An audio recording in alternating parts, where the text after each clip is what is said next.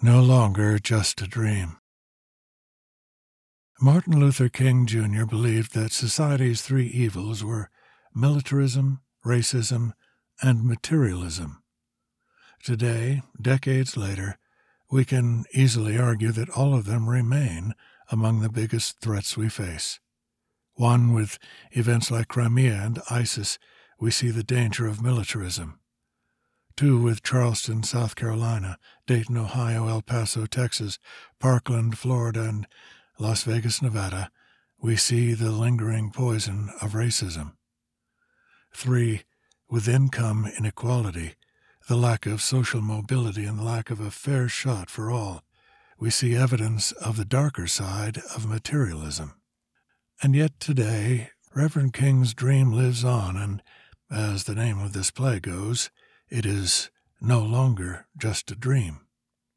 What if Dr. King could take a look, a peek into what happened to his dream?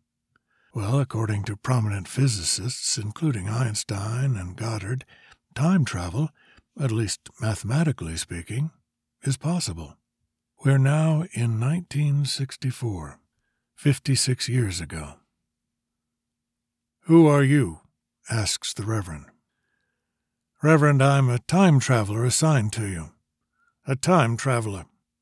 Yes, sir. I've been sent straight from heaven to track the lives of exceptional men like you. The Reverend looks at the time traveler with total skepticism. I've been following you, sir, all the way, but recent events have changed my tasks. I don't have time for this now, if you would excuse me. Unfazed, the time traveler quickly swipes his hand across. Dr. King's key life events flash in front of him in rapid succession. Suddenly, the scrolling of the images slows down. On the floating image, Dr. King can watch himself speak to a crowd in Selma, Alabama, in March of 1965. Dr. King states emphatically, We can do this. We must do this. We will take their power through the vote. Then the images fast forward again, and now Reverend King speaks to an enormous crowd at the footsteps of the Lincoln Memorial in Washington, D.C. I have a dream that all men are created equal. Then the image fast forwards again. In rapid succession, Dr. King is shown receiving the Nobel Peace Prize in Stockholm, Sweden, then standing next to President Johnson later in 1964, while the Commander in Chief signs the Civil Rights Act, followed by August 6, 1965, when the Reverend is witnessing the signing of the Voting Rights Act. Reverend King, the seeds you planted have had a profound effect on our country. I've been instructed to take you forward in time to observe what happened to your dream. And before the Reverend can react, the time traveler is standing with Dr. King on a barren island outside of what appears to be an abandoned one story prison made of stone blocks. Where are we? We're at Robben Island, sir. It is the Alcatraz Island of Cape Town, South Africa. As you can see and feel, it's bitterly cold, humid, and windy. It's a place damned by immense human suffering, like Devil's Island in South America's French Guiana, and Auschwitz in Poland. Why are we here? In these houses of oppression, an extraordinary man, following in your footsteps, spent the majority of a 27 year period of incarceration imprisoned for opposing the racist system of South Africa's segregation. Apartheid. Right, sir. Reverend, let me introduce you to this remarkable South African. It is now 1993, in a place familiar to Dr. King. Overcome by emotion one more time, he witnesses the King of Sweden presenting the Nobel Peace Prize to a tall, white haired man. Suddenly the setting changes, and they're now standing inside the South African Congress building in the country's capital of Pretoria. Reverend, it's now May 10th, 1994, and this great man is addressing the nation as he's just been elected President of South Africa. Let's listen to what he's saying. This is a victory for justice, for peace, for human dignity. At last, we have achieved political emancipation. Never, never, and never again shall it be that this beautiful land experiences the oppression of one by another. The sun shall never set on such glorious human achievement. Let the freedom reign. God bless Africa. Dr. King is at first speechless, then he states, What a remarkable achievement! The end of apartheid through a democratically elected member of the oppressed. He asks, his voice trembling, What is his name?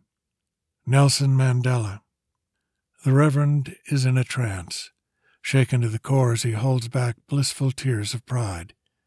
The floating image changes again, and South Africa's newly inaugurated president is answering questions from the local press. The national rugby team uniforms should be changed to reflect the colors of the majority in the country, asserts a reporter. Absolutely not. We will respect and participate in the traditions and preferences of one another. This will not be a witch hunt.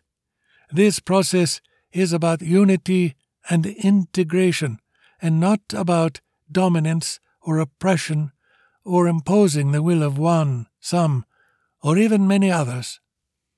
The time traveler continues Reverend, in the future you become famous and revered all over the planet. Your ideas and struggles resonate all over the world. Testimonials of your life and your messages are all around us.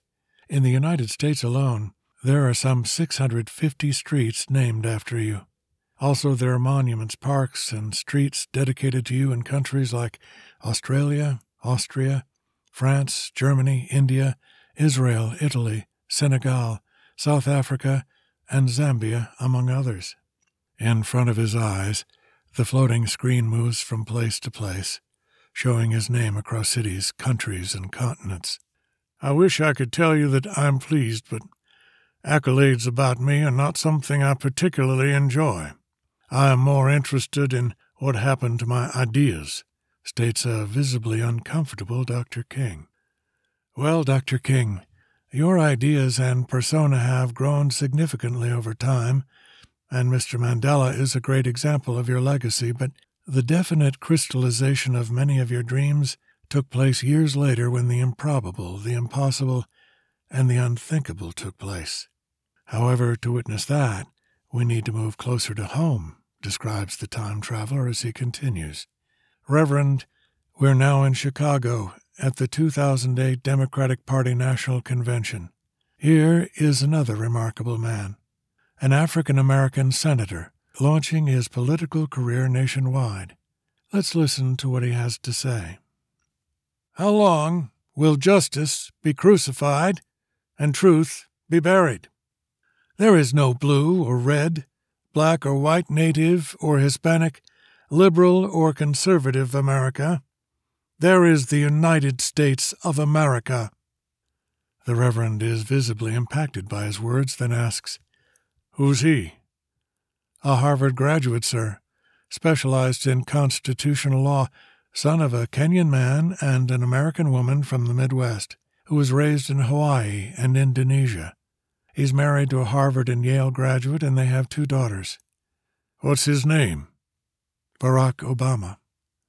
Reverend, let me take you forward a bit to January 2009, but let me prepare you, sir, it's going to be emotional. Very emotional for you. The Reverend sees a familiar image.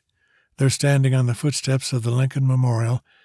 Right in front of him, he can see the D.C. Mall running through the Washington obelisk all the way to the Capitol. As with his very own speech in the same place 45 years earlier, there is a huge crowd gathered. He realizes, though, that they're all facing in the opposite direction towards the U.S. Congress. Also, the crowd is much, much larger than his was. Why are they all here? Let's get closer and find out, Reverend. Facing the immense crowd from the opposite end, they are now standing on a stage built on top of the footsteps and in front of the U.S. Congress building. Amazed, Dr. King realizes that the multitude extends all the way to the Lincoln Memorial. The elevated and sizable stage is filled with people. The Reverend does not recognize anyone, but picks up what the ceremony's about right away. Why are we here? he asks. Then, as Senator Barack Obama stands up and places his hand on Lincoln's Bible, a bolt of emotion overcomes the Reverend, sending chills down his spine. His lower lip trembles, his stare is intense and teary at the same time. He is rendered speechless, with a tight knot in his throat. I, Barack Obama, swear to uphold. Yes, we can. Oh, Lord, we did it, we did it, with the power of the vote, states a visibly overwhelmed Dr. King. A new image quickly flashes and is familiar to him. With a broad smile and amazement, the Reverend observes, So, as Mandela and me, he also received the Nobel Peace Prize. Then, before he can act, they have switched to January 2013 while still standing at the same stage on top of the footsteps of Congress. The scene repeats itself as the oath of office is taken. Dr. King realizes that Obama's hair is now sprinkled with white. He pauses, and then it hits him. Re-elected? The Reverend blurts out. How could that have happened? Well, Reverend, he's a symbol and a fruit of your success, a more than worthy successor to what you started. Remarkably, sir, he's been elected both times by almost half of the country's 72% white majority, and by a large percentage of the country's Asian, African American, and Hispanic population. The whites were the clinchers, though. They elected him both times, sir. They're now in Cairo, Egypt. President Obama is speaking. Let's listen to his speech, Reverend.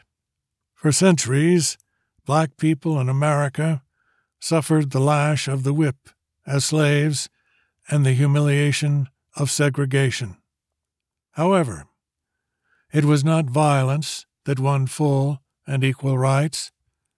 It was peaceful and determined insistence upon ideals, a tradition that has stretched from the days of the country's founding to the civil rights movement, a tradition based on the simple idea that we all have a stake in one another, and that what binds us together is greater than what drives us apart. That if enough people believe in the truth of the proposition and act on it, then we might not solve every problem, but we can get something meaningful done. Dr. King is overwhelmed and yet relieved as he stares in the horizon. His face projects a sense of intense satisfaction, realization, and pride. It happened. It really happened, he says in a trance. Well, sir, to a large degree, yes, but there's still a lot of work to do. Let me show you, Reverend. Then the images of the shootings in Orlando, Ferguson, and Charleston flash by. I see, says the circumspect Reverend. Then he asks, How did the President react? Let's go there, says the time traveler. Violence is a dead end. We will extend a hand if you unclench your fist, President Obama states. We still have a long way to go, declares the Reverend. That's true, Reverend. But your dream is not just that any longer. It is now a reality.